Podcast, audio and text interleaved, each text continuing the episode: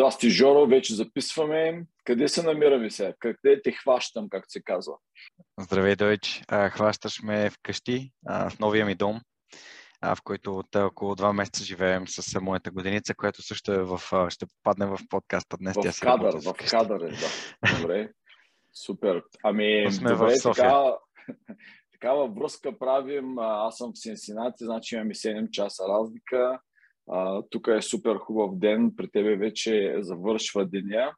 И благодарите за участието. Отдавна се, така си приказваме за, за тази възможност, нали, да поканих отдавна да, да говорим за нашите теми, които навълнуват. Но ти си един от първите гости, който а, така си бях намислил да поканя и за който имам много неща подготвени. И така бързо-бързо скачам към а, плана, който съм си подготвил, защото времето е ценно. Моите епизоди в подкастите ни всъщност са доста по-кратички от а, тези нали, а, нормалните по-дълги формати на, на, на подкастите. Затова а, така от време на време може да се чувстваш пришпорван. как се казва, fair warning.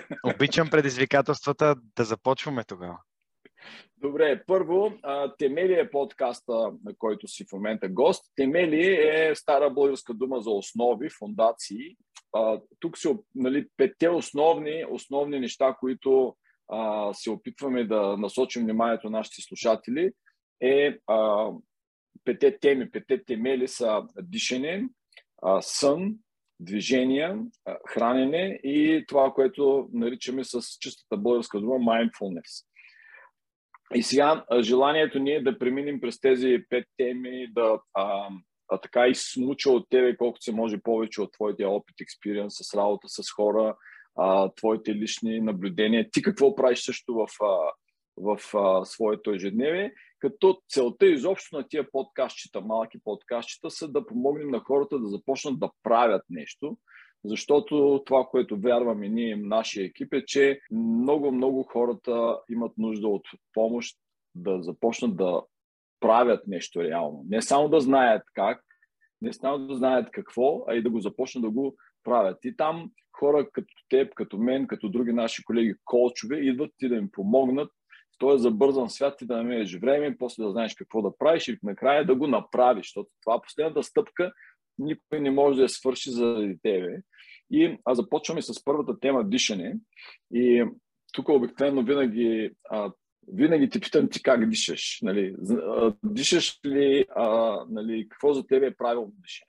Всъщност, прочитайки, попадайки по време на а, моята работа с моите клиенти в едногодишната програма за изграждане на навици на лифтолифт, а, подготвях материали, които те всеки ден да получават по имейл и в един прекрасен миг попаднах на The Oxygen Advantage, книгата, за която и с теб сме си говорили. И а, слушайки я, защото аз тогава за първи път я слушах в Storytel, си дадох сметка колко малко знам аз за дишането. Как всичко, което знам, 99% от това, което знам за дишането е грешно, а, как 99% от нещата, които знам за кислорода, по принцип и неговата работа в нашето тяло е грешна. И оттам насетне, а, буквално мога да кажа, че претърпях една такава трансформация. Бих определил моето дишане като осъзнато към дишане изцяло през носа, включително и докато тренирам, включително и докато правя спаринг, т.е. докато аз тренирам бразилско джуджицу и спаринга е изключително интензивен, защото включва моменти, в които някой слага коляното върху твоя корем и буквално дишането е трудно, но ако можеш да контролираш себе си и да получаваш правилните пропорции кислород, а, а не просто да дишаш през устата, защото с начинаещите, когато се боря, виждам те колко са колко плитко дишат, колко бързо дишат, как непрекъснато дишат през устата а аз сякаш ги изчаквам да им свърши въздуха и после ги убивам. Просто това е, това е предимство, което мога да използвам. Също така си дадох сметка, че ако дишам през носа, докато спя, първо ще хъркам по-малко. А, второ, ще бъда по, по-красив, тъй като се деформира се и, и челюстта. А, и всъщност а, Патрик буквално ми отвори очите за за това. Не съм си слагал лепенка на устата, но като цяло аз нощем не спя, не, не дишам през устата, основно дишам през носа. Страхотен това е... коментар. Да, нали? И много се радвам, че споменаваш Патрик Макрин. Аз лично хорих да се срещна с него в Флорида. Имахме много интересен разговор. Поканям го в България и се случи COVID тогава. Но има, има, има така голямото желание да дойде и дано, нали, когато се случат нещата, ще се Нали, когато трябва, ще се случи. Anyway, и аз като тебе започнах след като прочетах неговата книга да деля на хората, които са чели оксиджена, тези, които не са. И като започвам разговор дори с клиенти, питам, нали, знаете ли, това, това така леко опипвам и започвам с тази книга. Нали. Първо започваме от там някакви бази, но а, страхотно е това, което казваш а, за дишането през носа, защото това е един от а, най- най-простото нещо, което може да направиш за здравето си. И ако нали, слушателите си взимат много сега ценни, дишате ли само през носа? Нали, period. Това е, нали, което трябва да се вземе. Нали. Оттам се започва. А, дишането, а, първата стъпка е осъзнато наистина. Това да осъзнаеш как ти дишаш. И след това, което ти подсказа също, е да осъзнаеш как диша този, с който правиш нещо в случая. С тебе говорим сега. Ти си а, спарингуваш с джиу-джитсу. в моите класове на, в тукашната джиу-джитсу Грейси Академия също направихме различни упражнения с задържане на дишането и с а, издишване, когато се опитваш да излезеш от захват. Също е интересно, но няма да навлизаме в тази тема, ще там е цяла дълга Индия. Но в тази връзка съм ти подготвил едно много интересно сега упражнение, което ще ти предложа да направим заедно. За първ път го правим в ефир, така че всички грешки са welcome. В а, малко предистория ще направим. Аз съм а, професионален водолаз и там има едни универсални езици, такива под вода, които се правят с ръце. Този език значи дай ми въздух. Когато двамата с тебе сме под вода и дишаме с един апарат. И сега каква е задачката? Докато аз говоря, ти си задържаш дишането и ми правиш така, когато вече не можеш, трябва да ти подавам въздух. Аз спирам да говоря и ти започваш да говориш, ще си следваме нашата си тема, окей? Okay? Тоест това какво упражнение? Ти знаеш как дишаш, знаеш си твоите си нали, потребности от кислород, но също а, а, започва, аз ще, си, аз ще следя също ти какви нужди имаш от кислород. Тоест започва една осъзнатост. Това е упражнение също за емпатия да виждаш от срещната страна от какви нужди има а, нали, в момента и също контрол на дълги а, а, изкази, като точно този, който направих. Good luck да си задържиш въздуха. Окей, okay, започваме. Значи правиш така, когато искаш да дишаш и аз ти давам а, аз съм думата. първият човек, който влиза в, а, с апарата и си диша. И, и не диша. Тоест, ти имаш апарата, аз задържам въздух. Точно така, да. Ти Добре. имаш сега апарата, ти Айде. дишаш. Добре. Така, сега а, аз говоря, ти дишаш. Ти не дишаш. А, окей, значи а, говорим за това а, лично осъзнаване и за наблюдаването на, на двама души. И а, интересно е, че тази емпатия, за която също ти много често говориш в а, подкастите си, се проявява в тези малки мускулчета около очите. И тук е първото а, а, нали, наблюдение, което можем да направим за хора, които, нали, с които разговаряме, да видим как дишат те, как се променя нуждата им а, за кислород. Когато се спарингуваш, тук също се показва първото място, където излиза стреса. Нали? Дали са те са в а, изплашение, дали са в ситуация, в която загубват контрол. И имаш ли някакви наблюдения в а, тази връзка в твоята практика? Давам ти въздух. Ами, всъщност това, което аз се опитвам да правя докато се боря, е да усещам човека през тялото. Основно през дишането му, през баланса му, през контакта между двете тела дават прекрасен начин да установи човек как, как къде се намира другия, дали е притеснен, дали по-резки са му движенията, дали са му по-обрани, някакси се усеща увереността вътре и за мен това е един от най-важните начини. Просто през как диша, също се усеща много добре. Особено начин, веднага се усеща разликата в нивата, дори без да виждаш коланите, просто как дишат хората на бели колани, на лилави колани. Добре, чудесно. Малко по-дълго така да се задържах този път. Значи, наистина, основното, както аз казвам на моите клиенти за дишането, трябва да запомните две неща, от там да започнете да модифицирате всяко вдишване е стрес, всяко издишване е релаксиране, спокойствие, антистрес на практика. И тези само две неща, ако почнеш да модифицираш по дължина, по обем, по скорост, по волюм, нали, е нещо, което е много powerful, нали, има много упражнения свързани с това, което можем да използваме в практиката. Кое упражнение си спомняш ти, което може да прилагаш често? Всъщност, е, аз основно използвам дихателните си упражнения, за да се успокоявам, когато си лягам да си почивам да, си, да спя. А, имам две техники, които използвам най-често. Едното е дишане без почивки, т.е. така нареченото квадратно дишане, но без почивки. Тоест, правя вдишване, издишване, вдишване, издишване. Бавни интервали, но без почивки. А, така има една медитация на Бабаджи, която ми го е показвала това нещо. Много се успокоявам. Второто нещо, което се опитвам да правя, когато се опитвам да заспя, е да правя дълги издишвания. Тоест да се опитвам да вдишвам и по-дълго и по-бавно да издишвам, което е доста по-успокояващо. Харесва ли ти тази игра? А, значи в дългото издишване, аз сега ще кажа моята любима и успокоително упражнение за тези, които слушат и си правят записки, да имат повече упражнения.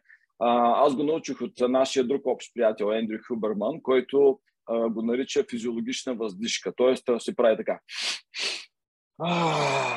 и е хубаво да има този вокален елемент, наистина. И съм забелязал, че моето куче го прави също това нещо, без да съм го учил. Значи, двойно, кратко, дълго, а, кратко вдишване и продължително издишване с вокализация.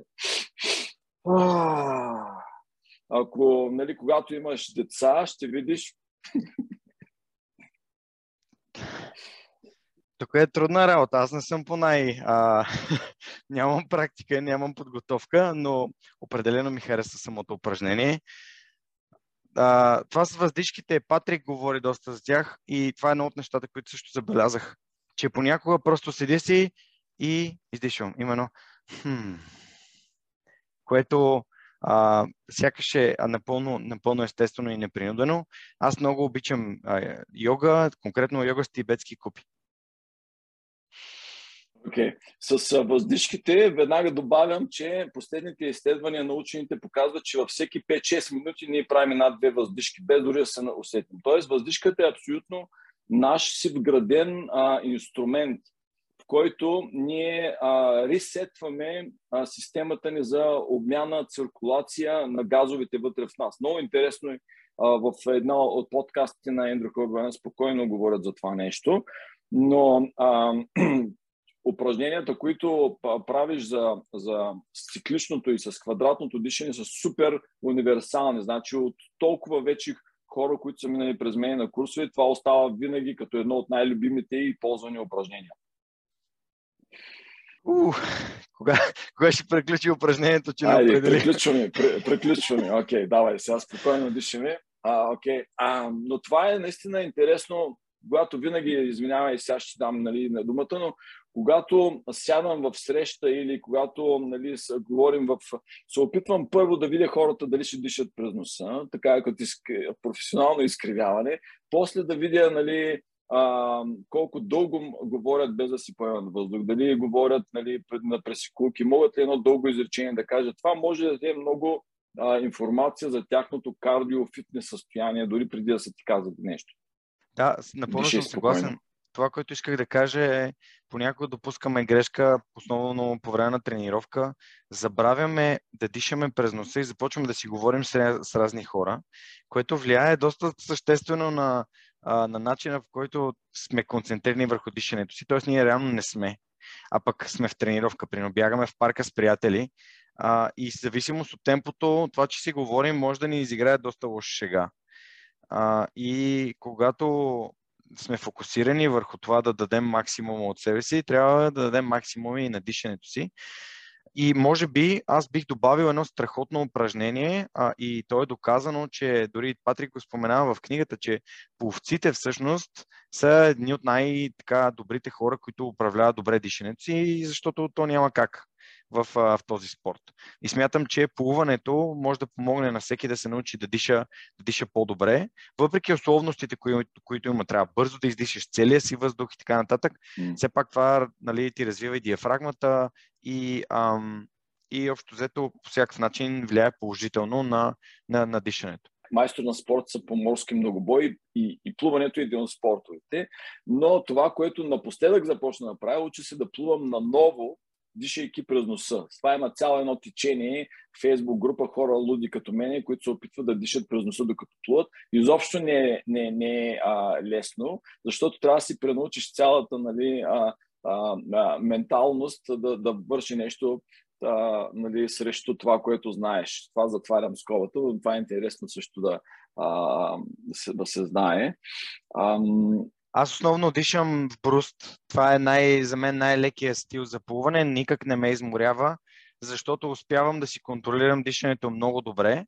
А, при свободния стил по-скоро, а, по-скоро ми е трудно да, да, да дишам да, си, да дишам достатъчно и затова се изморявам доста бързо. В бруста мога да плувам безкрайно. Много са интересни тестовете, които Патрик предлага и сигурно ние ще сложим в линкове отдолу под подкаста теста за болт теста. Ако искаш да знаеш нали, откъде, как тръгваш и, и какво ти е нивото на кардиоваскулар, нали, възможност на тялото ти да работи и освоява кислорода, болт теста или Body Oxygen Level тест е нещо, което всеки може да направи. И ще затворим разговора с дишането. Никакво дишане до края на предаването, както се казва сега от тук нататък. Неконтролирано. Втората ни тема, вторите, а, втория темел, който нали, ще те поканя да, да разискваме е движенията. Сега ние вече ги започнахме по-малко с а, плуване, с джиу-джитсу, а, това, което влагаме зад концепцията на Темели е, че има м, така едни движения, които присъстват от началото на живота ни, които ако го успеем да ги съхраним до края на живота си, можем да кажем, че сме живели, здра, здра, ще, че сме си отишли от този свят здрави. Тоест не сме загубили някакви наши способности, които направят хора. Можем да се обслужваме сами, да ходим до туалетната сами, да вдигаме нещо тежко на глава, да се навеждаме, качиш два-три етажа. Абсолютно нормални неща. Не говорим за някакви фитнес, супер а, нали, а, дисциплини. Макар, че а, често хора започват да споменават термина а, Олимпийски игри за столетници, където започват да групират точно такива а, как се казва това, като дисциплини. Изкачване на три етажа стълби с пазарски чанти. Нали, на 100 години това е много сериозно постижение. Може би по-добро от нали, тези, които бягат сега на 400 метра на стадионите. Какво мислиш за тази концепция? Как я а, разглеждаш?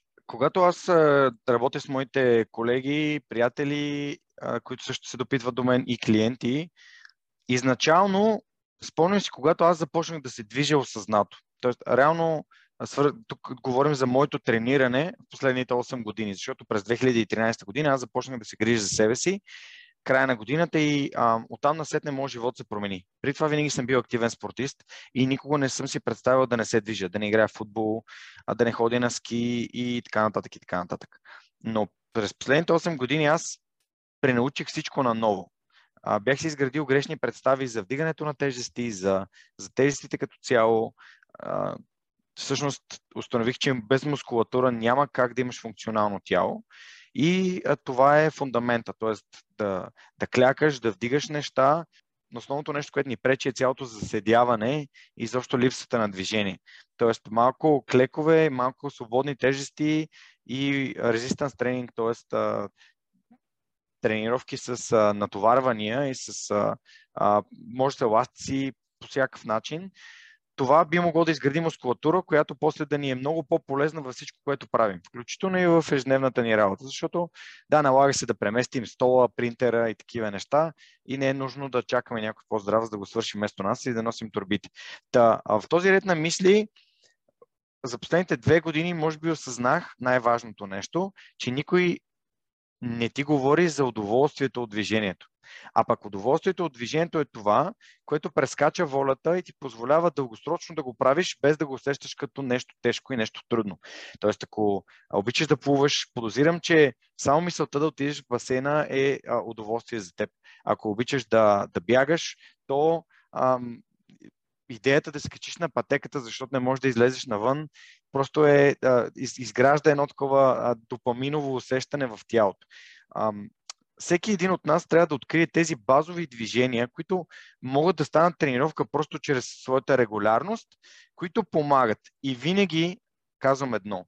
Ако можеш да се качваш по стълби или да се разхождаш повече, това е едно прекрасно начало. Защото ако не си се движил 2, 3, 4 години, основно си бил в колата, в магазина, на работа и вкъщи, особено сега след COVID, хубаво би било прогресивно да увеличаваш натоварването си по начини, в които са ти приятни. А, и ходенето и качването по стълби е един от, един от тези начини, по които прогресивно да, да увеличаваш. Нали, ако искаш и си бил активен спортист, разбира се, можеш да влезеш директно в залата с осъзнатостта, че нямаш силата, която имаш преди и не трябва да гониш постижения, докато не влезеш във форма. Но а, нали, всеки има неговия си собствен контекст за това. Чудесно. Както каза Питър Атия, друг мой любимец, доктор Питър Атия е много известен тук учен и всъщност пропагандатор на дълголетие и лайфспан и health Значи да живееш дълго до последния си а, момент да си здрав. Да той казва, никой а, 100, столетник не се е оплакал от твърде много мускули. Тоест, ние, колкото и да се стараем да правим мускули, все накрая ще ни липсват. Та негов е и термина Олимпийски игри за столетници. Много интересни концепции, където той така се опитва дори да сглоби а, такива дисциплини, в които да започнеш ти да инвестираш от, а, отколкото се може по-рано. И моите всичките клиенти, ние сме говорили за това с тебе, са повечето хора, с които са над 40, над 50 години, като мене, които са осъзнали, че имат нужда вече от малко, като че ли повече инвестиции, или които не са правили инвестиции на времето в а, тази а, връзка. И, и това, което обаче ние се опитваме да направим в моя екип и като каня гости като тебе, е да направим сложното просто. Защото това, пред което сме изправени в момента, че имаме супер много информация за каквото си искаш, и вече проблема не е, че не знаем какво трябва да направим. Ние знаем какво трябва да направим. Даже повечето от нас знаят точно какво е важно за тях да го направят и не го правят. И има този момент, в който ти имаш нужда от някой да ти помогне да започнеш да правиш това, което ти вече знаеш, че трябва да правиш. Нали? По малки стъпки. И, и това е другата нали, логика, която се опитваме да, да, да помогнем на хората да осъзнаят. Малката стъпка изобщо не е за подценяване. Важно е да започнеш с нещо, но тя има голяма сила, която е постоянна и продължи. И тук има другата концепция дисциплината. Ти колко дисциплина ще сложиш тази малка стъпка и тогава ще видиш един огромен ефект в продължително време. И тук това, което аз няколко пъти вече съм казал, но ще го кажа пак, аз не правя много упражнения през деня, се поддържам здрав. Аз правя 3 минути, обаче всеки ден никой не пропускам моите клякания, докато си ми я зъбите по определената схема и моите лицеви опори и моите набирания. Тия три неща съм решил, че те са моя минимум пеймент за моята кредитна здравна карта. И това е такъв механизъм, който съм намерил. Ти имаш ли нещо подобно, което може да споделиш? А, моят начин е всеки ден, да кажем всеки седмичен ден, понякога и някои от уикендите, а зависимост от това какви цели тренирам, да започва с тренировка. А, ще дам пример. В понеделник започна с джуджицу, сутринта в 7.30. Днес бяхме на фитнес, защото е вторник с а, моята годиница. Утре пак съм на джуджицу. Четвъртък пак ще бъда на фитнес и така всеки ден, може всеки, всеки един от моите дни започва с джуджицу. Едно от, нещо, едно от две неща искам да добавя. Първо, а колкото това е във връзка с някои от следващите ни теми и темели, съм сигурен, колкото повече мускули имаме, толкова повече а, храна можем, толкова повече енергия можем да изгаряме. Тоест, ако искаме да ядем повече, ако имаме повече мускули, това няма да е проблем. Тоест, че е много по-малко проблем, отколкото ако нямаме мускули.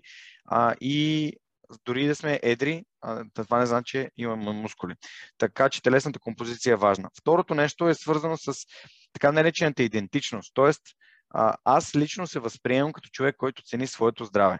И затова моя ден започва с първото най-важно нещо с деня, след съня, нали, да се наспя, е да отида на тренировка. А, защото ако деня ми не започне с тренировка, е възможно да не намеря време за нея. Тоест, кое е най-важното? Най-важното за мен е денят ми да започне с тази а, кредит, кредитна карта на здравето ми, която да бъде запълнена с една тренировка. Може да не е може да не съм се наспал, да не съм се а, нахранил добре през предишния ден, да не съм на 100% в тренировката, но аз съм там. И усилието, което полагам, дисциплината да отида, да си направя дриловете, да не направя 5 спаринга, да направя 3 или да направя един, но примерно да усетя някакво неразположение, примерно болки и да кажа, добре, днес тялото се обажда, не съм подготвен, спираме до тук, утре ще продължа. Но да бъда там отново и отново и отново. Да. Това е супер, нали, а, на практика това е един перфектен лайфстайл. Ако трябва да опишеш, е, е, да поканиш някой да ти опише лайфстайл, ще кажа, окей, утре ставам, имам тренировка, после в други ден имам фитнес. Това е нали, един перфектен и, и, и, и слава Богу има хора като тебе, които могат да си организират живота по този начин. Но все повече и повече хора са супер притиснати. Поне моите клиенти са изключително а, а, а, бизи, изключително заети от много места ги дърпат, всичко е супер отговорно, супер стрес и имат проблем дори да ми дадат 15 минути, което е моята тема и казвам, дай ми 15 минути от твоя ден и аз ще ти помогна да ги запълним с нещата, от които имаш нужда точно в този момент от живота си. Нали? И, и понякога се оказва проблем дори тия 15 минути да отделят всеки ден. Аз казвам, няма сълта, няма да 15 минути ми даваш и ми ги обещаваш за следващите 2-3 години и ние почваме да слагаме липсващите пъзълчета в тях. Но този перфектен лайфстайл е нещо към което нали, всички ние се стремим с тренировки и така нататък. Контекста при мен е, че нали, нямам, нямам деца за момента и това ми освобождава време.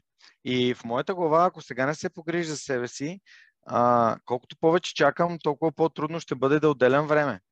И в нещата, които правя свързани с моята, моите предприемачески инициативи и с моето тяло, аз инвестирам време сега, защото после мога да имам много по-малко от него. Тоест аз пред, а, предприемам тези действия, защото, както моят приятел а, Лазар Радков казва, нали, да изкараш нещо на мускули, първо трябва да имаш мускулите, което значи да си отделил време да се, да се подготвиш за тия тежки периоди. И когато имаш тежки периоди, може да не тренираш един месец, а, но, но а, предишните ти тренировки да се отплатят, да можеш да го изкараш това напрежение, този стрес и о, смятам, че това е добър, добър подход. Точно така, да. И, и няма да навлезем в мускулите и правенето на мускули, защото там със сигурност може много да се приказваме, но само ще ти а, дам един а, така интересен поглед, който аз винаги обсъждал с моите клиенти. А, им казвам, а, нашите тела са като коли. Избери си каква кола искаш да бъдеш, обаче има и предвид, че всяка кола идва със себе си с нали, разходите. Ти искаш ли да си Ферари? Можеш ли да поддържаш Ферари? Или искаш да си а, Subaru и да ходиш навсякъде и да си по-лека, обаче по-ефтина кола. Нали? Или пък в момента си дошъл с един ай трабант, те вече моите западните клиенти не знаят какво е трабант, но трябва да им обяснявам. Но, а, нали, гледна точка, ти какво искаш, аз знам, всички искаме сме Ферари, но ти можеш ли да имаш времето да поддържаш тази кола, финансовия ресурс да я поддържаш, застраховка да я направиш. Така. И това всички са неща, които ти трябва да имаш ресурса да поставиш отзад за това, което искаш и то в дългосрочен план, не само да го я, да я спечелиш тая кола в лотарията и какво да я правиш, защото ти дори не можеш да я паркираш пред дома си, сигурно. Нали? А, то това е една интересна нали, тема, която винаги си говорим. А, кажи ми какво искаш да ти помогна да, да, да видиш дали това е добре за теб или не. И правя прелюдия много така гъвкава. Към следващата. Към, към следващата тема. Само искам да дам един движение. съвет. Да. Значи ще ти дам един съвет, който за мен работи много добре за моите клиенти, които са на, може би на ниво под твоите от гледна точка на етап в живота си. А, понякога ние нямаме волята тъй като вече имаме много роли, много идентичности. Ние сме а, бащи, предприемачи, глави на семейства и така нататък и така нататък. А ние в работата сме отговорни, вкъщи сме отговорни, така тялото ни остава, здравето ни остава на, на заден план. Но първо, ние ако сме празна чашка, не може да отсипем. Тоест, ние ако искаме да помогнем един ден на нашите деца, защото те имат нужда, ние ако не сме достатъчно здрави, а ще наложи те да се грижат за нас, вместо ние се грижим за тях. И в този ред на мисли понякога бащите и изобщо родителите, а, като ги попиташ защо е важно за теб да си здрав, те казват, Ами за да мога да се грижа за, твоите, за, за моите деца. Тоест, започваме да, ние като а, треньори, започваме да се интересуваме какво кара човека да ни потърси.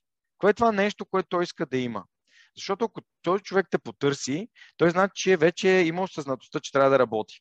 Но ти трябва като треньор да намериш коя е тази струна, която вибрира толкова силно в него и тази, нали, резонирайки го събужда всеки път. А, имам мои клиенти, които Имам, имам мой клиент, който свали около 30 кг за последната година, на 30, 30 на години млад мъж, който каза, синът ми е на 3, аз не мога да си играя с него. Не мога да, го, не мога да го гоня с колелото. А не мога да бягам с него. Не мога да се кача с него на планината. И той бяга напред, бяга напред и каза, айде, тате, тук седем да си починем. В момента човекът тежи 90 кг и всички, всички неща, за които е мечтал, а именно да играе с сина си, да се наслаждава на това време, вече те са възможни за него. Нали, а попитай го дали би искал да се върне на 130 кг. Тоест, да. понякога ние като треньори трябва малко или много манипулативно да открием тези бутони и да им напомним на тези хора. Хей, а, ти какъв пример искаш да даваш на твоите деца? Искаш ли да се развиваш? Нали, като, като здравето си, искаш ли те да, да се грижат за здравето си така, както ти се грижиш за него? Или искаш да се грижиш за здравето си, ама те не знаят друг начин. Те те виждат как ти се храниш, ти се движиш, а, ти не се наспиваш и те какъв пример да вземат. Тоест, а, просто това е мой подход, който набляга на психологията. Чудесно си се ориентирал, да. И а, няма как да не спомена тук една огромна грешка, която позитивната психология ни е причинила на всички, айде не казвам на всички, но на много треньори, защото а, нисо, много от нас се опитват да прожектират а, доброто, както казваш ето ти ще бъдеш, ще имаш възможност да си играеш с детето си, да, да отидеш на неговата сватба, пък най-вероятно и внуците си да си играеш така, така да. Това е позитивната. Обаче подценяваме силата на негативната а, мотивация, която е представи си най-страшното нещо, което може да стане, ако ти не загубиш тия 30 кг. Какво ще стане? Ще умреш. Сори, детето ти е на 5 годинки. Кой ще го отгледа? Как се грижиш? Нищо не знаеш. Ти няма... И тази сила, която я съпоставиш срещу, нали, заедно с позитивната, дава страхотен тласък. Нали. И тогава винаги можеш да използваш и двете. Нали. Има и предвид какво може най-страшно да сложи, ай сега да направим така, че никога да не се случи. Тоест това е вкарването на негативната психология в мотивацията на клиентите и моите клиенти имат много повече, аз ги виждам много повече работят, защото не искат да им се случи по-лошото, отколкото по-доброто, примерно в случая там. По-доброто, като че ли вече е изгубило силата си и им трябва една нова ракета, която да ги пласка.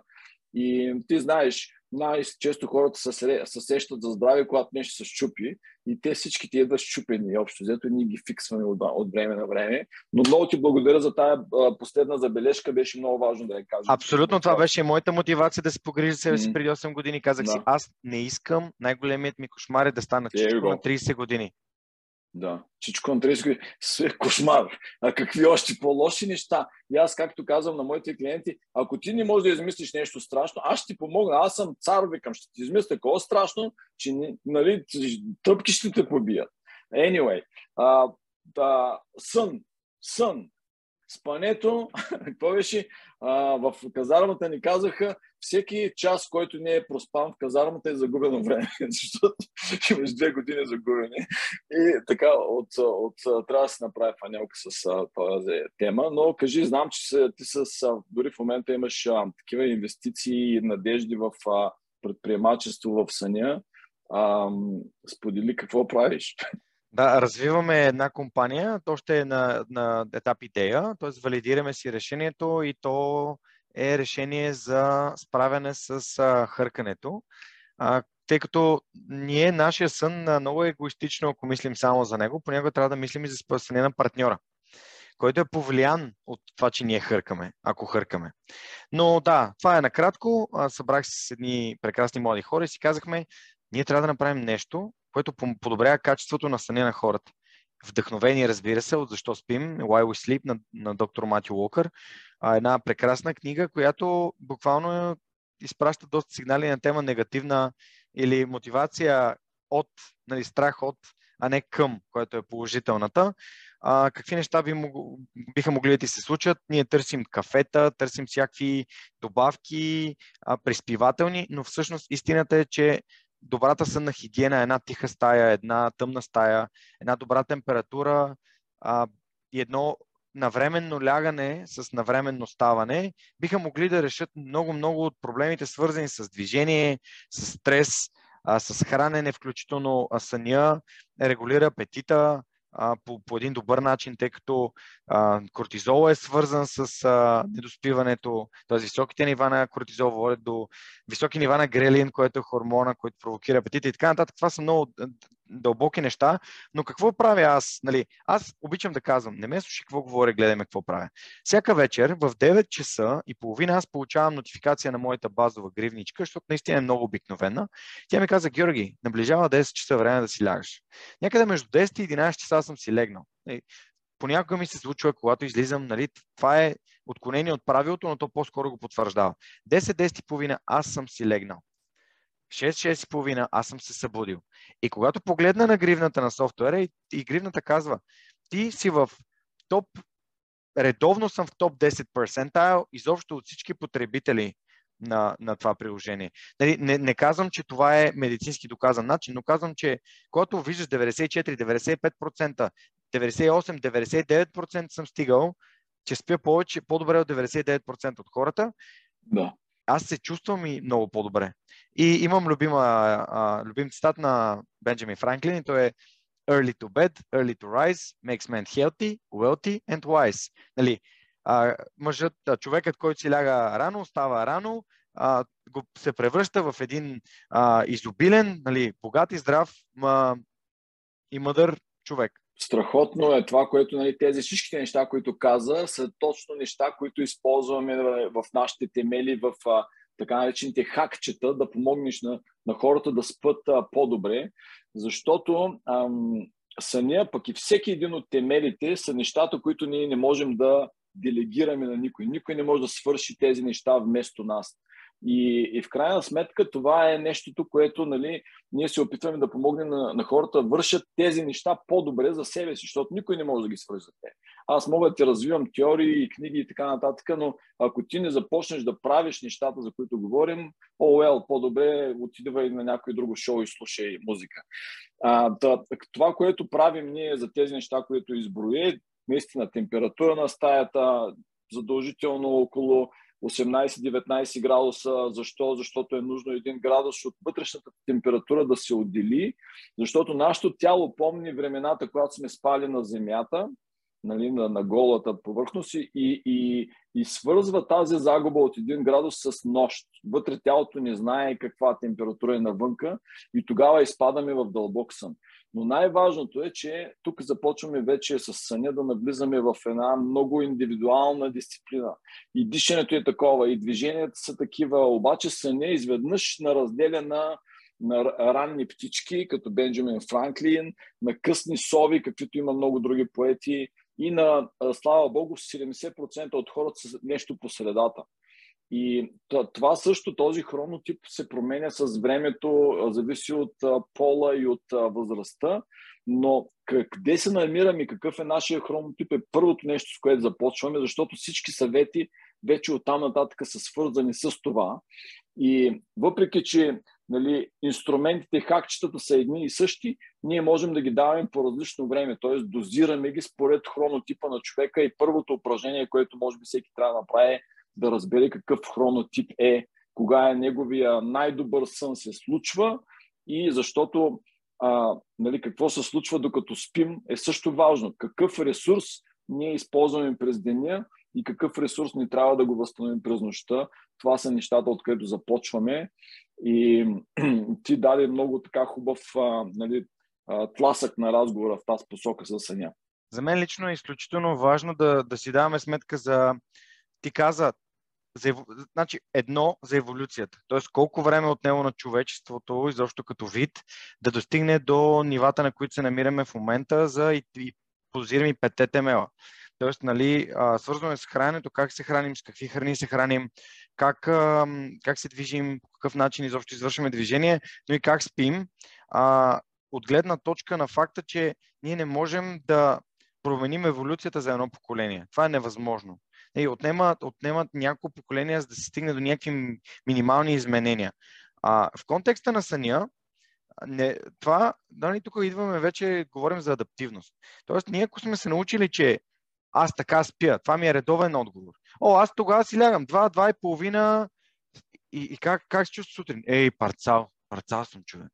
Добре, значи, за да видиш ти от кой хронотип си, не дай да си кажеш, аз си лягам в 2 часа, значи съм сова. Това може да не е изобщо твой хронотип. Трябва да адаптираш съня си, да го наблюдаваш по различни начини, да направиш различни тестове с някаква продължителност от време, между 2, 3, 5, 7 дни. Да обективизираш, колкото и субективно да е, как се чувствам, наспал ли съм се, колко бързо заспивам и така нататък, с какво съм се хранил. Просто да вземеш преди факторите, които влияят на твоя сън. Колко течност ти си пил, а, дали си я прекалял с солените храни и така нататък. Но м- за сега нали, науката събира данни и още нямаме, не можем да кажем, а, вземи малко кръв, за да ти кажа ти какъв си. И трябва ни ниво на осъзнатост или любопитство да изследваме себе си. Тези а, нали, хронотипа, той е много динамичен и се променя с възрастта, но нещо, което трябва да знаем и като родители, особено хора, които ще имат малки деца, подчертавам, да знаете, че нали, се а, децата, например, в гимназията, когато са, са по принцип сови, т.е. те искат да стоят до късно през нощта нали, да, и то обикновено там, там създават проблем с родителите. Те карат да отиш в леото, спиш, тебеницата спи, и а, това е много интересно. Той Матио Волкър говори за това. Защо е било така еволюционно? Защото това е било времето, когато децата, когато родителите, старите маймуни заспът покрай огъня, те започват да щъкат и да изследват света сами. Тоест, те за първи път проявяват самостоятелност и, и експириенсват неща без да са защитени от някой друг. Тоест, това е предвидено в еволюцията да е така и това нещо постепенно се израства. Сега на, на практика обаче какво можем да направим с децата? Нали? А, ако имаш дете на тинейджър, ти трябва да, са, да знаеш, че той първите часове, ако стане в 7 часа, тези, ако имат контролни по алгебра, айде преместете ги трети, четвърти час да станат. Не първи, втори час. Да, това, това дете не знае къде е по това време. Това е неща, които, става Богу, в Америка започнаха да ги променят. Мисля, че вече ще, ще започнат в цялата страна така. Но това е нещо, което на практика можем да използваме за хронотипа. Децата в тази възраст са такива в предучилищна възраст пък са ранни птички, събуждат се ранно. И когато ние остаряваме, ставаме всички, започваме се изместваме към, нали, ставаме ранобудни. Нали. Бабите и дядовците, бабите стават сутрин, парадят палачинки, в 5 часа вече са готови и а, нали, ние спим до обяд. Но а, съня наистина, е, и ти си прав, няма още наука точно да се а, каже какъв хронотип си, трябва да се наблюдаваш, да правиш няколко теста поне и а, другото, което е изключително важно за съня, постоянство. С един добър сън няма да промениш как се чувстваш, няма да разбереш. Трябва да имаш поне 5, 6, 10 дни дата за себе си, за да а, установиш някакви нали, а, рамки и параметри. Да, и всъщност е хубаво да си дадем сметка, че той не е акумулатор. А, тоест не можем една нощ да не спим и на следващия ден да си го компенсираме. Ние не можем да компенсираме съня. И а, давайки си сметка за това, нали, това е негативното нещо, което искам да кажа. Нали? Ако се налага се понякога да пътуваме, да будуваме, случват се неща. Нали, случва ми се на мен да, примерно, да участвам в някакво ПТП и да трябва да прекарам дълго време, да не спя и така нататък. Аз, а, научавайки се да си лягам в 10 часа, това значи, че 10.30 почвам да се прозявам. Тоест аз в 11 часа вече очите ми затварят. Не, за да изкарам до 3 часа, аз съм бил хикса на всички партита, които едно време бяха част от моя живот. За да мога аз, защото най-важното ми, кредитната ми карта се пълни много с сън и това ми е много важно. Бонус, когато ставам рано, това е време за мен. Това е време да тренирам, да пиша, да мисля, да чета. Просто време за мен. Най-обичам да ставам рано, нали, зимата, да погледна навън и да е абсолютно тихо и тъмно и да знам, че съм аз с листа и химикалката или аз с а, компютъра и искам да излея мислите си и да направя нещо смислено и стойностно и никой няма да ме занимава. Да. Това е супер да си пазиш точно едно време за себе си. То ще стане връзка в последната тема там. Това е със съня, но а, така много хубаво няма как да направя смут транзишънто за храната, но а, Дай да видим. Айде. Тук е огромна а, темата за храненето и диетите е много интересна. А, без да ти давам никаква подавка, разкажи какво правиш ти с а, а, твоята диета? Какво представлява един твой ден? Моя ден в момента е много хаотичен. По-скоро се храня интуитивно, което за мен значи, че избирам винаги във всяко хранене да има храна с източник на протеин. А, основно в момента съм се насочил към пилешко и плъшко, тъй като са по-малко мазни. Установих, че прекалявам с мазнините. Това беше един от а, ключовите ми ам, ключовите ми takeaways а, от последната ми работа с моя треньор, което значи, че съм намалил всякакви ядки и мазнини от типа на фъстъчени масла и така нататък на минимум, защото просто прекалявам с тях. А, в крайен случай прибягвам до а, нали, десертчета не ям, а, прибягвам до протеинови барове, които не са най-доброто, но пък знам, че вътре има поне белтъци, т.е. се опитвам, ако се стигне до там, да ям нещо, което има белтъци в него. Задължително гледам да пия много вода, защото водата регулира също така апетита и кара стомаха да се чувства достатъчно пълен и тялото да не бърка глад с жажда, което е изключително подценявано. Хората из, изобщо, аз имам хак винаги да имам вода на бюрото си, било то бутилка, било то чаша, нещо, което е а, нали, питейна вода, си говорим. И ам, последното нещо е, че се стремя максимално много да включвам и зеленчуци, като въглехидратите не са изхвърлени вече от моя режим, както бяха доскоро. Mm. А, ориз, паста, това са неща, които ми влияят добре. Последното нещо, което казваме, когато усетя, че имам някакво подуване, имам газове или не се чувствам добре, започвам да изследвам с какво съм се хранил. С какво съм се хранил в последните 6 часа, 12 часа, 24 часа и започвам от тези храни, когато ги консумирам отново да следя дали се чувствам по същия начин. Тоест, осъзнатост при храненето, самонаблюдение и на трето място веднага бих сложил, ако човек обяснява как се храни прекрасно, но въпреки това не отслабва или не сваля, или средното седмично тегло не пада, тогава със сигурност е задължително да си записва калориите, защото има неща, които ние консумираме, например течните калории, които изключително много подценяваме, а пък калориите си калории. Тоест, захарта си е захар, енергията си е енергия.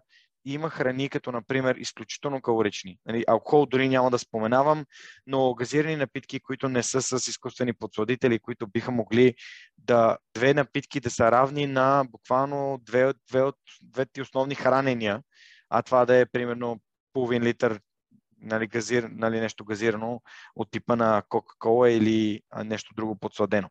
Нали, естествено, има начини, има хакове. Нали, хаковете, които аз използвах в моя режим, бяха, когато ми се яде нещо сладко, прибягвам до, а, може би, газирана напитка, но подсладена, т.е. с никакви калории. Нещо от типа на mm. от 0 до общо 10 калории за тези 500 грама.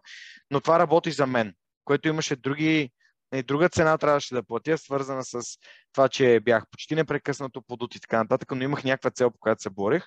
Така че храненето е много индивидуално, то е като хронотиповете. Всеки трябва да намери храните, които му харесва и са му вкусни да яде, но трябва да си дава сметка, че без основните макронутриенти не можем да съществуваме и че енергията е енергия.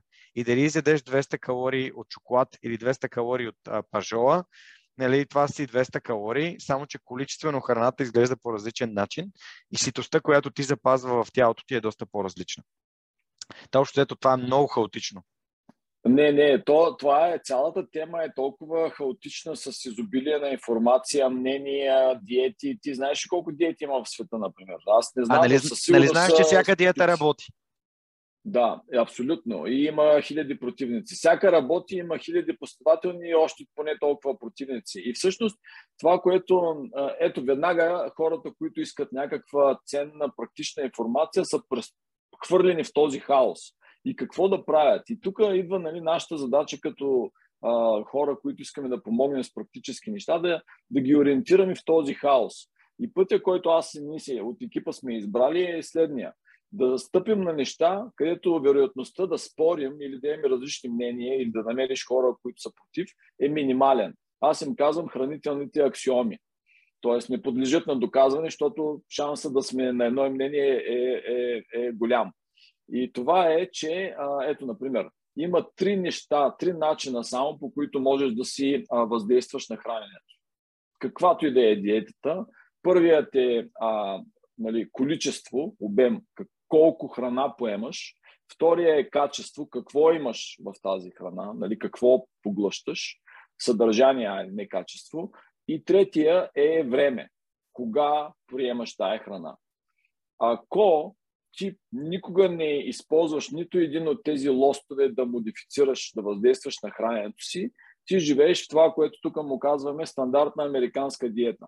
Ядеш колкото искаш, каквото искаш, когато искаш. Това е стандартна. Да, общо взето да. Каквото, на, български е зърнена, на български е зърнена диета, на английски е да seafood diet, т.е. да ядеш това, което виждаш. Точно така. И когато го видиш, веднага да го ядеш. Нали? Това е.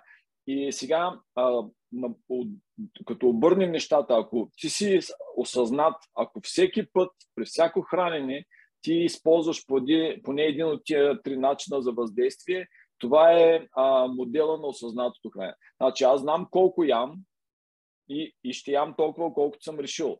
Знам какво ям, нали, ето в твоя случай белтачини и така нататък. И знам кога ще ям. Значи, това е свързано с моя хронотип, с моята нужда от перформанс, с моята нужда от а, а, каквато задача имам да направя нали, метаболична. И няма както, както няма грешно дишане, така и няма грешно хранене. Има хранене, което ти помага да правиш а, а, нали, перформанса, която искаш. Има хранене, което ти пречи и ти а, вреди на здравето.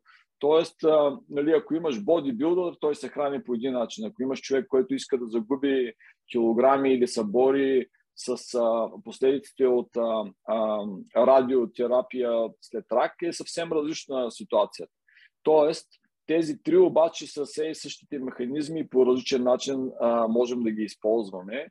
Но нещото, което исках да те питам, дали имаш опит, защото това е нещо, с което ние много наблюдаваме в храненето и работим, е глада. Тоест, uh-huh. а, ние еволюционно сме били много по-дълго време гладни, отколкото сити. Тоест, ние много по-дълго време работим и търсим храна, отколкото времето, в което се храним. И това нещо нашия модерен свят го е обърнал наопаки, защото ние сега където и да погледнеш около нас сме завградени с избори храна. И ние почти никога не, експерим, не, не, не изпитваме глад.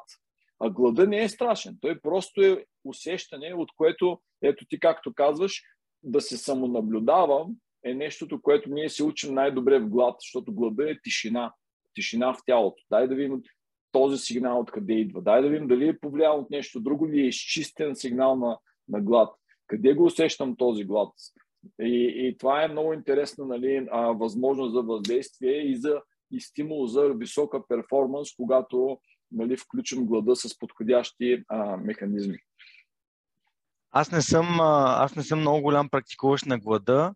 Старая се вечер, може би имам някакъв фастинг прозорец от типа на 12 часа, грубо, средно. Нали, не винаги, естествено. А, но за мен глада на мен изключително много ми влияе на, на психическото състояние. Караме да се чувствам много, много раздразнителен.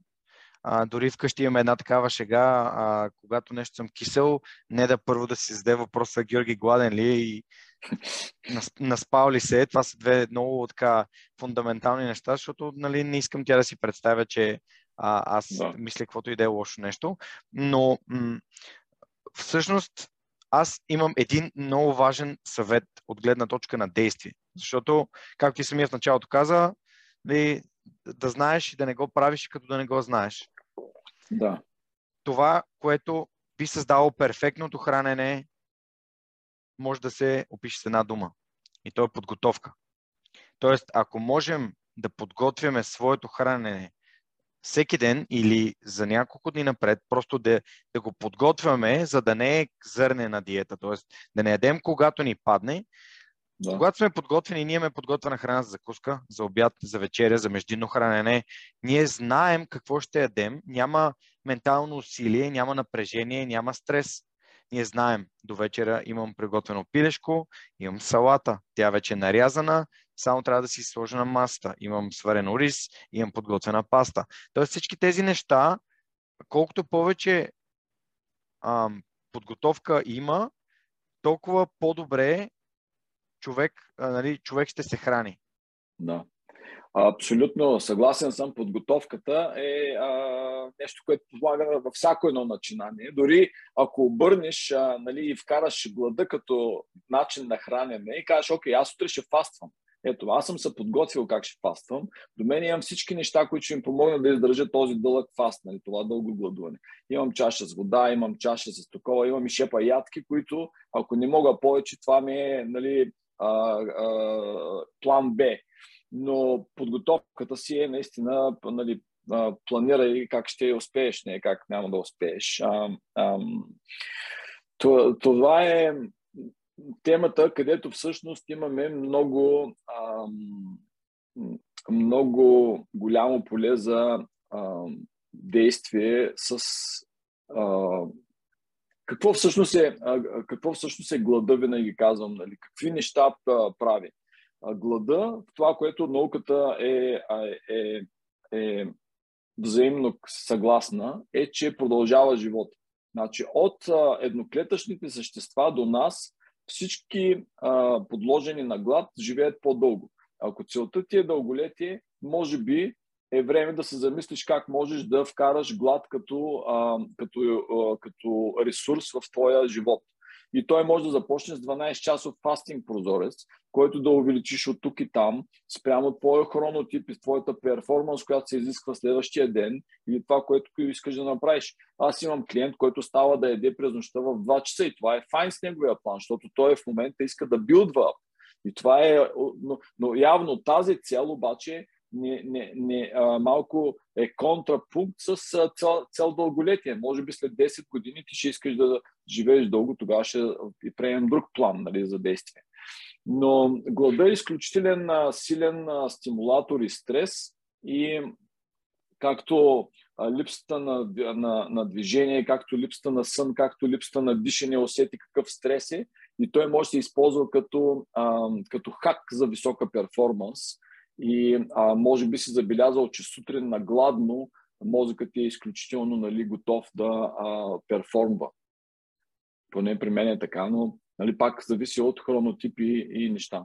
Ето аз сега съм, колко е сега при мен е 12, аз нищо не съм ял още от вече 18-19 часа при едно кафе, тук, което е черно, бе, няма и масло, не е bulletproof но а, аз съм, нямам спад на енергията, защото от 4-5 години аз се храня веднъж на ден и моето тяло е научено да, да използва мазнина за енергия, когато имам нисък, а, ниска глюкоза в кръвта. Просто това става обаче много постепенно. Това е интересно. Аз по-скоро сутрешното ми съзнание и sharpness, т.е. остротата на, на, на, на моя мозък, идва по... Аз си го обяснявам с изчистването през нощта, чисто ментално на цялата ненужна, както се казва на английски, клътър, нали? всички ненужни неща, информация, подреждането и в мозъка и сутрин се събуждам с някаква яснота.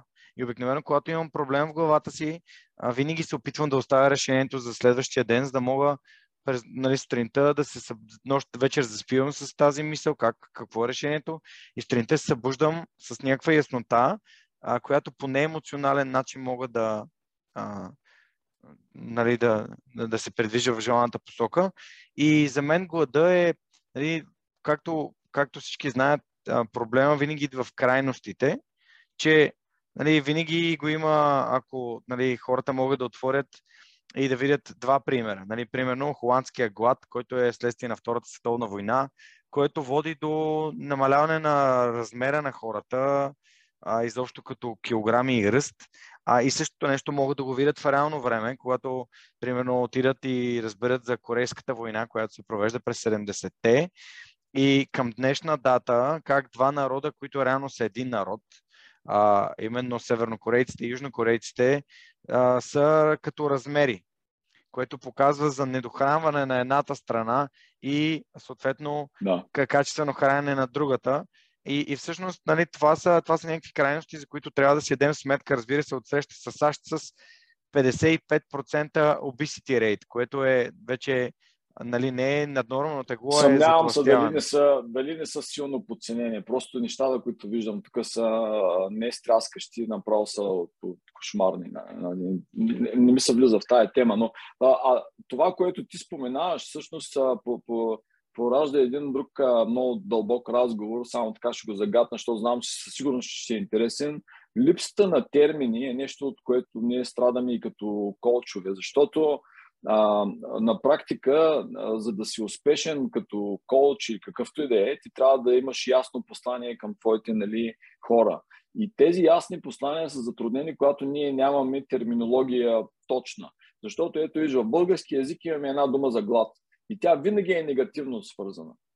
А, в диета. английски има... Да, и, тя, и диета също има негативен заряд. Щом си на диета, ти някакси ти страдаш. А защо ще е така, нали? Значи, глада е абсолютно нормално състояние. То е много по-естествено от ситостта. Ние трябва просто да се научим да го опознаваме и да видим как да работим с това състояние. Тия примери, които изборяваш, това е системно а, а, а, кал, калорично, а, как се казва това, нали, като restriction е това, поради външни да. причини. И тя да. неминуемо тя има ефекта на тя на шринква, тя на, на, на, на нали, нашите тела реагират по определен начин. Но този процес той, той продължава. Какво става с тези, които, ако сте виждали а, кадри освиенци, нали, тези скелети, които се движат? А това, че те после, когато се захранват, всеки орган им се възстановява, всяка нова клетка в, този, в органите им на практика се възстановява с нова клетка. Това е процес, който сега те първа започва да се изследва и използва в борба с рак и така нататък. Тоест този глада е изключително богат ресурс, ако се използва когато трябва и както трябва и съответно с перформанс ти не можеш да направиш нали, дигане на тежести рекорд, ако гладуваш. Ясно е това нещо. Нали? Обаче, ако искаш да живееш дълго и това ти е целта, може би трябва да се замислиш как да го вкараш това, защото това е универсален инструмент, който е доказан, че работи. И затова нали, ние отваряме този диалог за тази тема. Мисля, че стигнахме до същината и просто то ми се изясни в главата, че каквото сме си говорили до тук, на първо място е индивидуално mm-hmm. и на второ място зависи строго от вашите цели. Тоест, моите да. цели като, един, като индивид и спрямо моя живот, и спрямо моите мечти, и спрямо нещата, които искам да правя, да, да продължавам да не само да тренирам, да се състезавам в бразилско чучицо, който е спорт за аматьори и там мога да се състезавам с непрофесионални атлети. А, no. Искам да мога да продължа да, а, да ходя на, на фитнес, защото това ми носи удоволствие удовлетворение и знам, че така си поддържам мускулната маса. Искам да мога да плувам, когато съм в морето. Искам да мога да бягам с децата си. И искам да бъда, да давам пример и с външния си вид, несъвършеността му, т.е. Нали, не искам да ставам модел, но искам да изглеждам добре за 36 годишен човек. Наскоро получих следния комплимент на едно състезание. Бях победил едно от момчетата и той, потривайки ръце, нали, след загубата си каза, момчето беше от Варна и той е Даш Георги се казва и каза, е, аз до година ще играя на Мастър. Мастър е дивизия над да. 35 да. години в България. И аз му казах, а Дашче, аз съм на 36 и той ме изгледа и ченето му падна. Защото аз наистина се а, грижа, аз не се грижа за това да изглеждам млад, mm-hmm. аз се грижа за своето здраве и то е постфактум. Нали, просто изглеждам по-млад, отколкото имам с студенти, които на 36 години не изглеждат по начин, по който аз изглеждам, но това е техен проблем и те са отговорни за себе си. Аз съм отговорен за моето тяло и за моят пример. Да, и, и аз имам такъв проблем също. Нали? Аз съм на 54, имаме 20 години разлика и когато много често ходя на такива нали, конференции, обучения по longevity, което е супер темата си на дълголетие и обикновено хората, които ги изнасят тия лекции, са много популярни и инфлуенсъри и нямат 30 години. И аз викам, окей, извинявай, ама като че ли ще изчакам следващите 20 години, за да видя нали, как се справиш. А, за да затворим тая тема, обаче, искам да, а, да, да, така да ти а, а, предложа още една, едно нещо да се замислиш като нали, за движение, когато говорим и за а, а, дълголетие също, е диверсификация. Това е термин, който обикновено използваме с инвестициите в пари. Обаче е изключително приложим в а, движения, спортове и неща, които умения, skills, Защото това е другото ниво на перформанс и да се чувстваш хепи като, като human being. Колко различни неща ти можеш да правиш а, близко, айде да не казвам до съвършенство. Движения. А, и това обикновено се изразява в някакви спортове. Уинцър, катерене. катерене. Научавайки нови неща, ти всъщност даваш супер много свежи такива позитивни адреналинови експириенс на, на тялото си. И това е нещо, което нали, аз съм си поставил за цел всяка година да научавам нещо ново като движение или като скил. И, например, тая година инвестирах много така време и пари да науча кайтсърф. И съм супер хепи сега с това нещо. Това много ме хепи. И, и, и викам, ето, нали, това е нещо, което научавам и от утре ще почвам нали, да го ползвам. Та затварям скобата с движенията, с диверсификацията и преминаваме абсолютно неусетно към mindfulness, където всъщност mindfulness, ето вече започваме този проблема с липсващите думи. Нали, вкарваме си дума, която осъзнатост, като ам, къ... ти ми подскажи дума на български, с която говорим за mindfulness. Това, което искам да влагам аз в mindfulness е това, което нали, се случва дори по време на гладуване, дори по време на дишане. Дишането е пряко свързано с състоянието на mindfulness. И, и се оказва, че това а, а, състояние да изпадаме, да сме mindful, всъщност може да се тренира по начините, по които ние тренираме всичко останало като движенията. Има механизми, има упражнения, с които можем да се тренираме да сме mindful и а, резултатите, ползите от това са огромни. Ти сподели твоите експириенс, какво правиш като нали, mindful uh, exercise. Да, mindful, mindfulness, нали, аз специално отворих един от най-богатите речници, нали, които, до които имам достъп. Да. А, се превежда като внимание, грижа и загриженост. Аз по-скоро, нали, в контекста, в който ние използваме mindfulness, по-скоро бих казал, че става въпрос за фокусирано или насочено внимание. Тоест да правиш нещо с внимание, да му се посвещаване. Тоест, да бъдеш там в това нещо и да го, да го усещаш. Да бъдеш в настоящия момент, а, а не да мислиш за хиляди неща, които случват извън него. Тоест, тук сме аз и ти, и ние си говорим, и аз слушам внимателно, и, и следя начина по който гледаш и знаците, които ми правиш, а, и, и, и съм mindful в нашия разговор. А, тоест, внимавам. Нали, хората рядко, рядко внимават. Пък вниманието е валута не само на разговори навън, но и разговори вътре. Аз непрекъснато съм mindful, когато тренирам. Например, започвам да клякам и в моята глава тече един диалог. А, хей, колена, виждате ли се в правилната посока? Хей, стави, има ли някакъв проблем при някой от вас? А, китки, а, глезени, има ли в мускулите? Мускули работите ли? Всичко наред ли? Усещате ли си някакво напрежение? Тоест, опитвам се да изградя тази връзка между съзнанието и мускулите и ставите. Тоест, един вид, контролирайки тялото си посредством мисълта си. Аз не го контролирам, аз го наблюдавам. И а, така знам, че, съм, че изпълнявам нещата по правилния начин. Знам, че Абе, не би трябвало, когато клякам да ме боли врата. Тук нещо не е наред. Не би трябвало, когато правя това упражнение, да се усеща по този начин. А, и, и осъзнатост може би е подходяща дума също така, а, но тя е по-скоро думата, с която вникваме в проблема, установяваме го, че е там. Казваме, ха, това съня наистина е много важно. Това е осъзнатост. Осъзнатостта е проблема е там, аз те забелязвам, знам те. Знам те, когато не си се нахранил, започваш да ставаш раздразнителен, започваш да повишаваш тон, да се държиш като задник с човек, който обичаш. Ти наистина ли го има термин, казва се hungry. Да. Гръм, гръм. Не hungry, а hungry. А, окей. Okay. Hungry. Между hungry и angry. Да, hungry съм. Точно, т.е.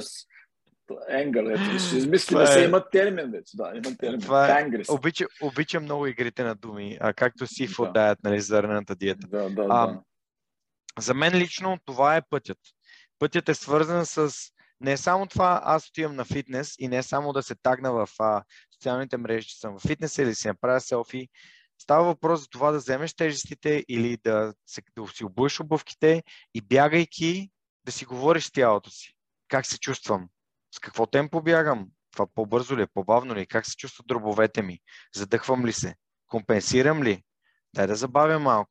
А, това са неща, които тази отдаденост, посветеност, потапяне в процеса а, изисква а, първо е много важно за гледната, от гледна точка на контузии, а, особено когато тренираме с някаква цел. Второ, а, то, то изгражда един такъв процес на ам, поток, нали, буквално преведен от, от, от английски, в който ти си в процес, ти вече, ти, ти вече си част от него и не мислиш за нищо друго, което се случва. Тоест, твоя фокус, твоя фокус се свива и ти гледаш само за тези неща, които са важни. Ти наблюдаваш само тях. Аз се боря и виждам един захват и хващам този захват. И, и си представям просто как вече усещам човека през ръката си как диша. Казвам, той е готов. Аз, съм, аз съм там, аз, той е мой. Да. И, и, и нещата се случват в моята глава, защото аз съм посветен. А не защото си мисля, сега какво ще помисли публиката, ще изглежда ли готино на видео това, което ще се опитам да направя. Това няма значение. И то въжи за абсолютно всичко, което правим. Много интересни понятия вкара а, нали, в тая цялата сложна тема и виждаш как изведнъж, виж как имаме проблем да обясним mindfulness като състояние а, с две-три изречения. Нали. А пък за да имаме точен резултат, трябва да имаме много ясно послание какво е mindfulness и какво искаме от нашите хора, които искам да те науча си mindful. Ай, сега да ти да направим едно упражнение. И това, което на аз почваме е бокс бридинга. Защото ако правиш бокс бритинг, ти си mindful. Какво правиш? Всичко това, което ти изброи, го вкарваш. Имаш го, имаш фокус, имаш наблюдаване на вътрешното тяло, как се отразява това дишане на тебе, нали, къде задържаш. Тоест това упражнение наистина е и упражнение за mindfulness, но а, абсолютно готини а, примери направи с бягането и с движението и с набирането, защото на практика а, ние сме а, усещанията, които а, идват през нашите рецептори. Очи, уши, мускули, сетива, допири. И когато получим този сигнал от околната среда или от вътрешната среда, чрез мисли, усещания и емоции, ние имаме един кратък период на реакция. И след това ние реагираме. По един или по друг начин ние винаги реагираме. И този период, разширявайте го, това е mindfulness. Тоест, ние искаме да имаме малко по-дълъг период, за да можем ние да изберем каква да е реакция, а не да бъде автоматичната ни заложена реакция. Защото ние за всяко нещо имаме реакция, която ни е по-бърза, по-автоматична. И този период, всъщност, това, което с упражнения се опитваме да направим, е да разширим този период, да ни позволи ние да вземем решение, което е mindful. Тоест, ние сме включили нашите знания, нашите разбирания, нашите теория в това, което реагираме. Това е нещото, което се опитваме да правим в, тази, в този темел. Даваме а, упражнения, които да, ти, да си разшириш нали, а, мускула на да си mindful. Супер, супер звучи това. Да. И, и, и като се замислиш, във всеки темел може да го изпробваш. Като започнеш от дишането, задържането на дишане, ти веднага си mindful веднага усещаш тези urges, нали, тези пориви за вдишване, обаче ти с воля налагаш mindful решение, защото ще държиш въздуха, докато аз говориш. И, и след това си съзнателен и емпатичен. Аз пък те наблюдавам, че започваш нали, нали, да загубваш въздух. Аз трябва да ти подам въздух, нали, за дишаш ти. Това е много хубаво упражнение за mindfulness също, нали, да знаеш аз как се чувствам и да знам от срещата страна как се чувства. Имаме един ресурс, който ползваме заедно, това е така, нали, дишане на стероиди, казвам, да дишаш в компания, хайде да подишаме заедно, да, видим, да, да шерваме този въздух заедно и да споделим нещо. Супер звучи. Супер звучи. Затова много хора се обръщат към йогата и към медитацията за mindfulness, защото. Да.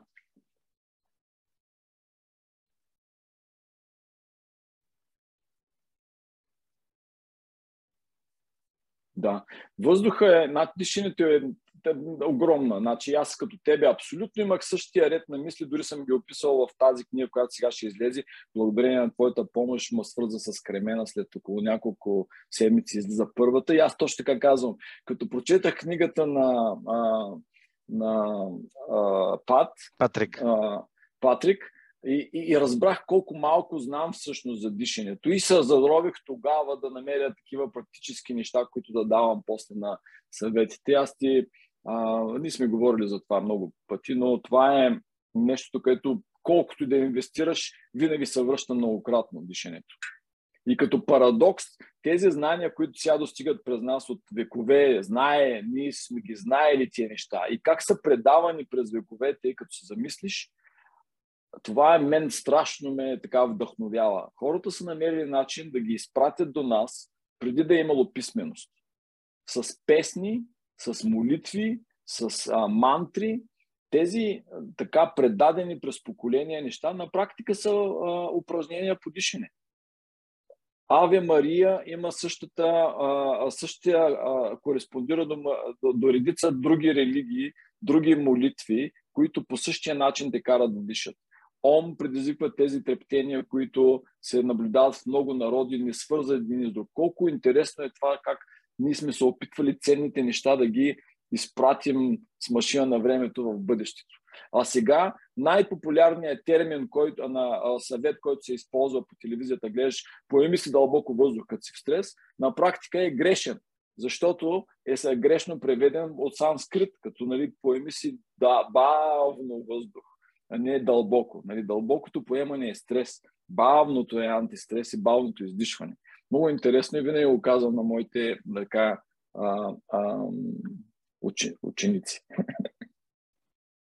Да, това да издишам, особено когато съм изключително изморен, се фокусирам върху издишванията си, не върху вдишванията си. Точно така. И това ме успокоява много бързо. Издишването е успокояване, вдишването е стрес. Има много такива упражнения, нали, как, само с тия два сигнала. Ами страхотно беше, направо времето излетя. А, нещо по всяка една от темелите, което искаш така да кажеш, сме пропуснали нещо много важно, къде могат хората да намерят като треньор.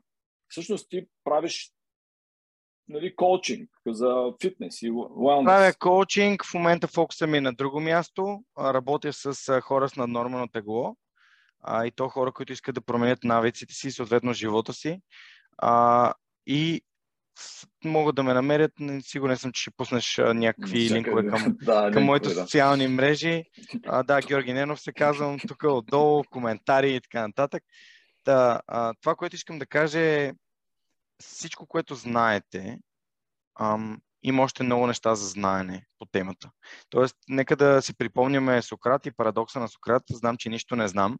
Колкото повече откриваме, толкова повече разбираме, че не знаем всичко а, което е това най-древно човешко любопитство да, да разбираш повече, да знаеш повече, но то е и безкрайен кладенец. Тоест, ние е хубаво да се образуваме, да знаем, да се интересуваме, но е хубаво и да, да тестваме неща и да пробваме и да, да надграждаме емпирично нещата, които работят за нас. Така че всеки трябва да открие нещо, което работи най-добре за себе си, което може да е сбор от неща, които работят за приятелите ни. Може просто ние сами да сме го открили и самия факт, че ние сме откриватели на нещо, да ни прави влюбен в, в него и съответно да, да си го обичаме, да си го правим.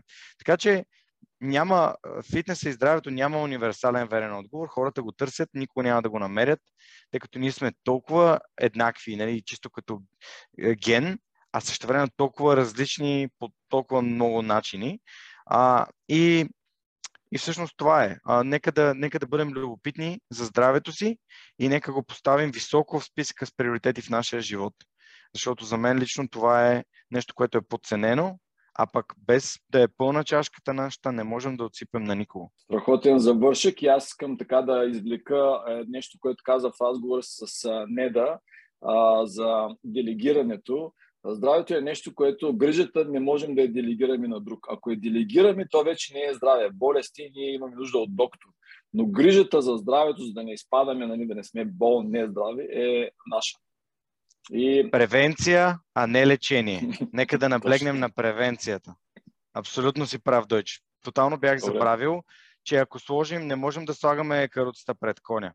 И това, което ни движи напред е стремежа да не се разболяваме, а не времето, което чакаме да се разболеем, за да се излекуваме. Така че здравето е това. Благодаря ти много за това участие. Страхотно. А, Чакам те в радвам, София. че ми беше един от първите. Да, още колко? 20-30 дена останаха и съм кацам. Супер. Ще се видим в София или във Варна. За мен беше удоволствие. Да. И ако някой има Чао. въпроси, ще се радвам да му отговоря. До нови срещи, Дойче. Благодаря ви, че бяхме заедно в още един епизод от Темели подкаст. Надявам се да ви е харесал. Ако е така, можете да ни последвате, а, за да не пропускате следващите епизоди от линковете а, на този екран. Също радваме се винаги да чуем от вас и ако имате идеи за гости и теми, които искаме да обсъдим. До скоро!